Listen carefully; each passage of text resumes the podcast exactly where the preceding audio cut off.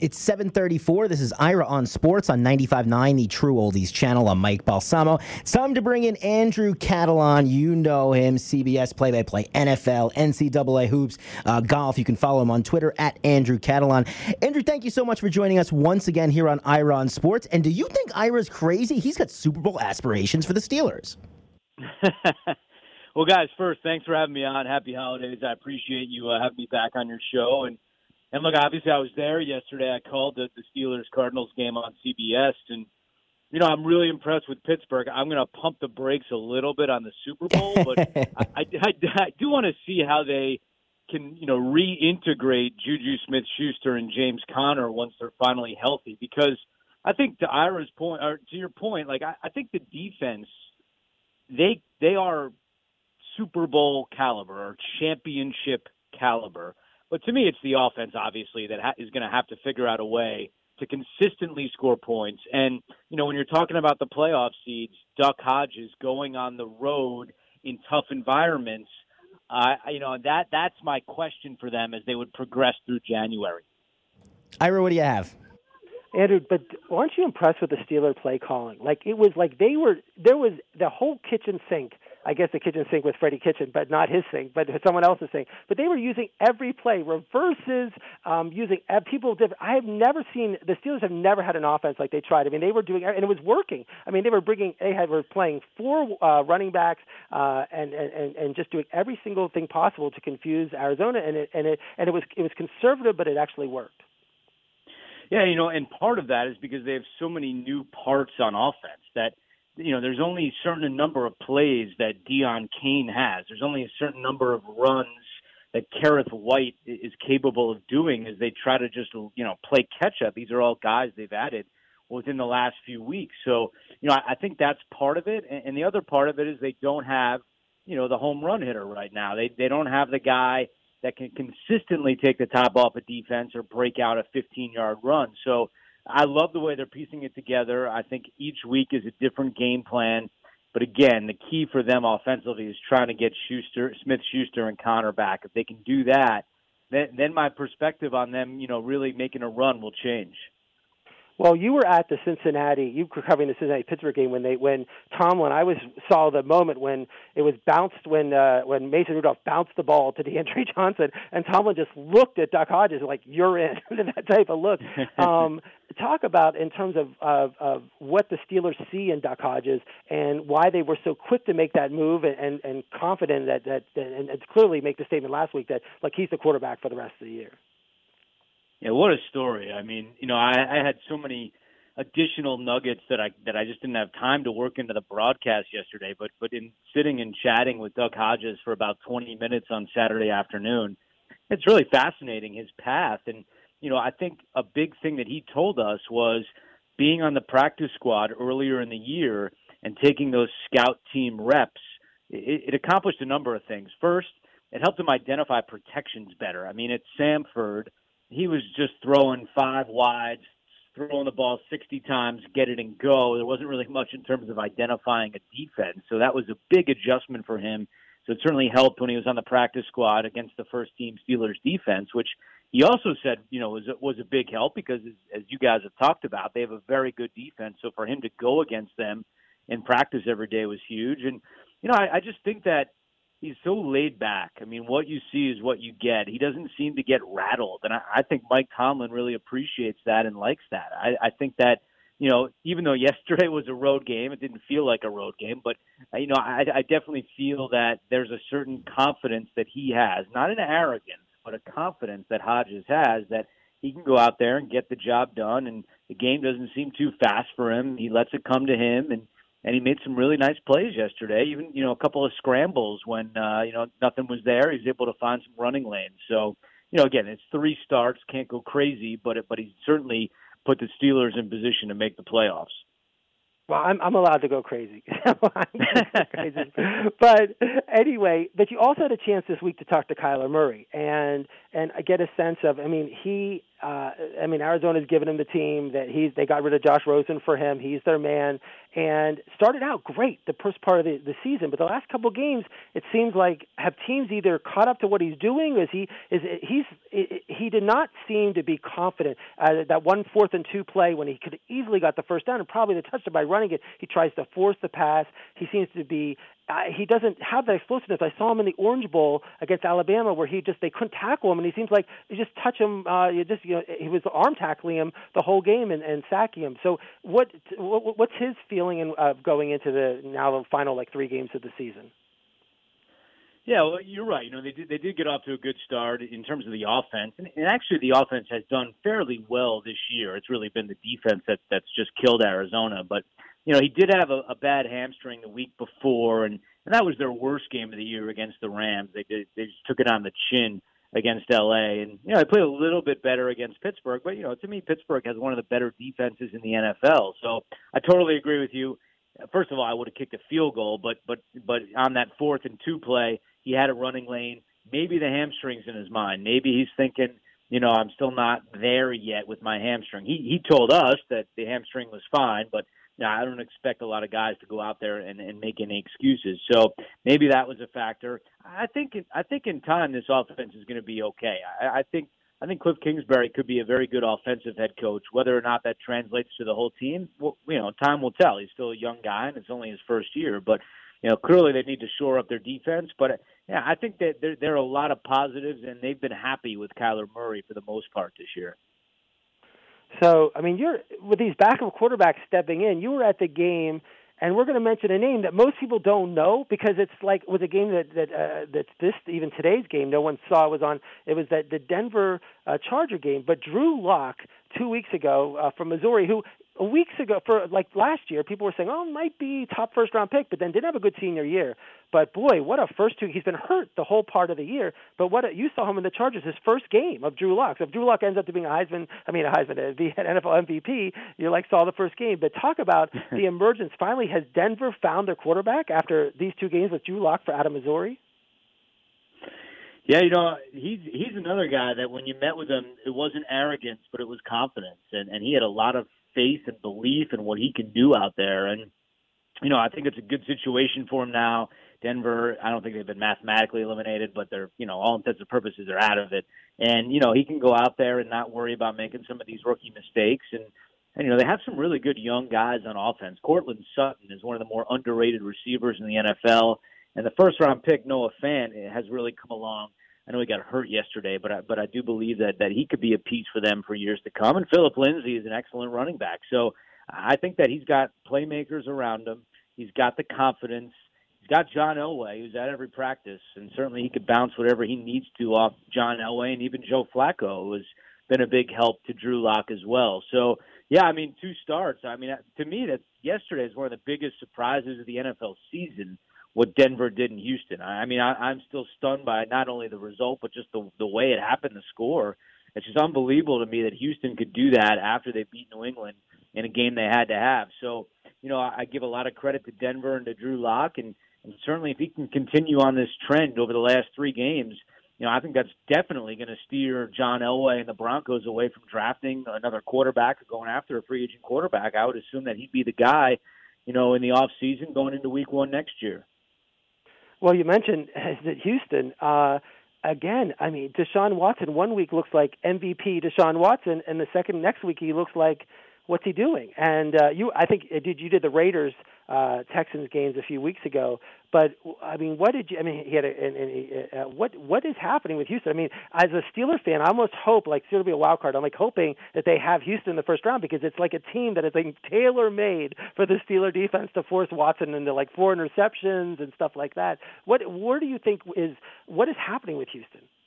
Yeah, I mean, I watched a lot of the game two weeks ago on Sunday night when they beat New England, and I, I thought they looked great. And then I didn't get to watch much yesterday, but obviously I saw the result and, and saw some of the highlights. And I don't know, I'm, I'm a big fan of Deshaun Watson. To me, he's one of the the best quarterbacks in the NFL. I really believe that. I think that obviously he's still young, but he he's he's already in that top five class for me. I think he's that good, and DeAndre Hopkins is one of the best receivers in the NFL. So I don't know what happened yesterday. I, I mean, Vic Fangio's got a very good defense with Denver, uh, so so that's part of it. But but there's no excuses for Houston yesterday. That that is a game that they just got blown out at at home, coming off a New England win. And and you're right that you know they have the talent to to make a run, but there's nothing guaranteed with this team. I mean, if you if they went out and lost a, a home you know wild card game to the Steelers or the Bills I don't think anybody would be surprised, especially after what they saw yesterday. So they have three games to get it right. And and again, two games ago they beat New England.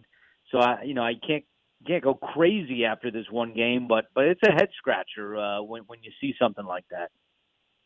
So if you haven't watched Tennessee, you would think that oh it's Marcus Mariota and they they really just run the ball with Derrick Henry and they're off really no offense and a lot of defense. And then they take Ryan Tannehill, who down here in West Palm Beach. I'm, I'm in L.A. right now, but I was, but I, but we're broadcasting, of course, out of West Palm Beach. And uh, they couldn't wait to get Ryan Tannehill gone. I mean, there was like there was no Ryan Tannehill fan club to stay here in Miami. He goes as a backup quarterback to Tennessee, and now he just throws for 300 yards. It seems like every single game, and and they're throwing bombs. I mean, look like St. Louis Rams of 20 years ago in these long passes. Where what has happened to Tennessee? You know, for Tannehill, I think it just getting a fresh start and a fresh perspective and being humbled by becoming the backup quarterback after he was the starter for so many years in Miami. I think it's done wonders for him. I think this is like a wake up call for him and and sitting and watching and going through the second team reps the whole first half of the year and you know that that'll really change your perspective on things and obviously whatever it did to him is working because you know, he could be the NFL comeback player of the year. He could get a, a long term contract by Tennessee when this is all said and done. So kudos to him because you guys know well after watching him with the Dolphins, and I did a number of his games in Miami as well, that you know it seemed like his career was kind of puttering out a little bit, and then here he is bringing it back and resurrecting it with Tennessee. And you know, Tennessee is a team that you know they play physical. They're very well coached. Mike Vrabel is an excellent coach, and they've got a lot of momentum right now. And you know what they did to Oakland yesterday. It wasn't even a game, and another game Oakland had to have, and then Tennessee blew them away. And you know, the only thing with the Titans you look at is they have three games left: two against Houston and one against New Orleans. So I know from a Pittsburgh perspective, that's probably music to your ears because that's a tough schedule to finish up the season. But there's no doubt they're one of the hottest teams in the NFL right now, and certainly capable of getting in the playoffs. And and to keep it down here in Miami, um, you did the Dolphins twice this year. You did the first game against Baltimore, and then I think you did the Bills game too. What's your sense? I mean, it. I'm I'm actually sensing optimism. I know with a three-win team, it's hard to sense optimism, but but I think people like how Miami competes. I think they like Brian Flores as a coach. What's your sense of of the Dolphins? I mean, they got rid of their entire team. I mean, they thought they were people were surprised they could even score a point this year, let alone win some games. Yeah, you know, I didn't really, you know, the, I was there week one, and you know, you kind of go in with a blank canvas, and then you come away from that game against Baltimore, and you're thinking, is Baltimore really this good, or is Miami this bad? And and it looked like for a few weeks the answer to the question was Miami's that bad, but you know, credit to, to Flores because you know, I, as you said, I had them in Buffalo in mid-October, and that was a completely different team than I saw week one against the Ravens. And you know, I think a lot of it is just the the sheer number of new players, the guys in and out the door the first month of the season. I know it's it's continued a little bit, but certainly not at the rate that it happened early on, right around week one. And you know, I, you know Ryan Fitzpatrick telling us week one, I, uh, there was a guy in the huddle at practice that that he didn't even know his name. I mean, those types of things, while they sound crazy, were actually true. And and and credit to them, they have settled in. Uh, they are playing hard and, and I think they I think they have a guy here in Flores who can be the coach for a long time. I mean, I, I really like his makeup. I like where his background, the way he's this journey that's taken him to be the head coach of the Dolphins, and I think guys are going to want to play for him. So, no, and also I think you know they have some draft capital now. They have some money to spend. They're an organization that is that is positioned to make some big improvements starting this off season. I'm actually going to be down there again next week for the Week 16 game against the Bengals. And again, I, I think it'll just be a, a totally night and day from when I was there Week One. I feel like the culture is more ingrained now, and that that they're again, you say three wins, but I, I feel like that they're heading in the right direction. well, I guess the Bengals are going to be nervous about New England videotaping, and I mean, you would think that I, people don't know. The story was that this week, that today, that the Bengals criticized New England of taping the Bengals, and it ended up they were just doing a documentary on a guy, and it was just crazy. And I'm like thinking, I think the Bengals have more to worry about than than than the than the Patriots taping them. But uh, but uh, we're talking to Andrew Catalon of CBS Sports, uh, who uh, the uh, does broadcast the besides the NFL football for CBS, but also the Masters and the uh, NCAA college basketball tournament. But just a couple more questions, and, and we're going to get to the top teams right now. And I know you saw Lamar Jackson and the Ravens that first week, but um, you've caught them uh, the rest, the, and they have just this emergence. I mean, people like Baltimore when the year started, but this is just. I mean, they've won nine in a row. They're dominating. Uh, they've what they did to the Rams uh, on Monday night a few weeks ago. I don't think anyone's seen that in a game, especially how well the Rams have played since then. But uh, just talk about what you where you think Baltimore is and, and what Lamar Jackson is doing to the league.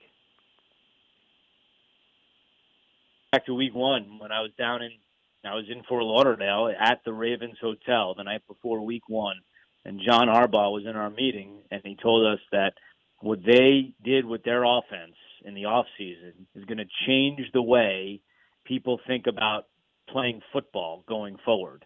And I said to him, I said, John, that's a pretty bold statement. He goes, I know, and I'm going to look really silly if our offense comes out and, and doesn't move the ball and score points and put up a whole bunch of yards. But that's how confident I feel about what we have. And that was Saturday night, September 7th. Wow. Now, That's I mean, then, but Mark Ingram he's 100% true. What's that? But but Mark Ingram has played a big role as running back too. I mean, besides Jackson, I mean Ingram. It's just like it just seems like every piece fits. They have it just I mean from the offensive line to their tight ends, it's just they're perfect. And Lamar, what I like, what I the problem I have is he seems he's so intelligent. He knows when it's third and two how to get that first down. He they don't he doesn't try to throw a 50-yard pass all the time. It's just he plays smart. He makes the right decisions. And for a second-year player, that's surprising. Yeah, and to your point, they could beat you in so many different ways. You want to get a goal line package in there, give it to Ingram. They got a fullback. They got a they got two tight ends. You want to go deep and spread them out. Hollywood Brown. He flies down the field. I mean, they they they have so many different ways they can beat. And then I guess the final the final question would be the question that everyone's been talking about today. And I don't think you've done New England this year yet, but your opinion about the Patriots and about Brady and like what is and in terms of is this I mean they have they've and if you look past the Super Bowl runs they've had those times where they've they've had struggle they look terrible but could this be the end or is this just that small little speed bump and they're going to figure it out uh, for the for the playoffs Actually, I have them this week for the first time. I'll be doing their game in Cincinnati, so I'm curious to see what they're all about. Uh, I definitely think that it's going to be a fascinating, you know, spot that they're in with a lot of people counting them out. I still am not one of those guys. I still feel like this is just a slump and, and yeah, are they as good as they were years ago? Probably not, but at the same time, they're still a team that's capable, I think, of winning the Super Bowl. So I'm, I'm really curious to see them this week. It'll be the first time I've ever had them, and uh, I know it's in Cincinnati, but they this is an important game for them. They've got to get right. They've got to feel good about themselves going into the playoffs.